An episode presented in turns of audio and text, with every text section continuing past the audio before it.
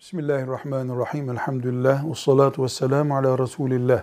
Halk arasında koca karı ilacı denen şeyler caiz midir?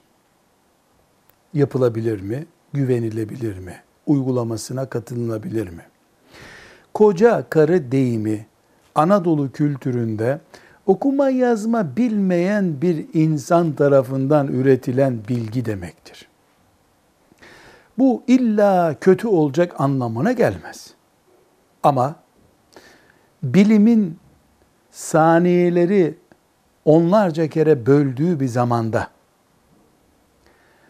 artık betonun arkasını bile görecek cihazların üretildiği bir zamanda hastanelerde hastalar üzerinde binlerce test yapılabildiği bir zamanda koca karı ilacı Müslümanın tevessül edebileceği bir şey değildir.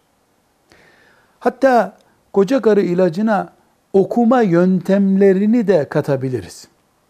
Sünnette, ayetlerde varit olmayan, yani Peygamber aleyhissalatü vesselamın, ashab-ı kiramın yapmadığı okuma çeşitlerini de koca karı okumaları olarak görürüz.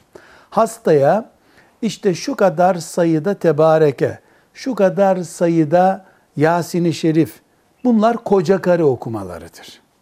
Bir şeyin şifa olması için okumayla veya bitkiyle veya e, egzersizle oku, faydalı olduğunu kabul etmemiz için onda tıp tecrübesi isteriz. Bilimsellik ararız.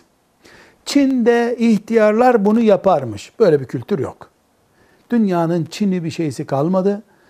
Bütün tıp bilgileri internete yüklendi artık bu kadar bilimsel bir zamanda koca karı kültürüyle insan sağlığını ayakta tutamayız biz. Koca karı okumasına güvenip dindarlık ve dinden şifa bekleyemeyiz. Bir okumanın caiz olması için Kur'an'dan ve sünnetten ashab-ı kiram taşımasıyla bize geliyor olması lazım. Aynı şekilde bir egzersizin sağlıklı olduğunu, faydalı olduğunu anlayabilmemiz için bunun fizik tedavi merkezinde bilimselleştirilmesi lazım.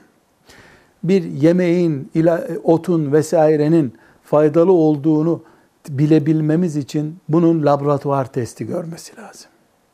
İnsan mükerremdir, saygındır. Koca karıya emanet edilemez. Velhamdülillahi Rabbil Alemin.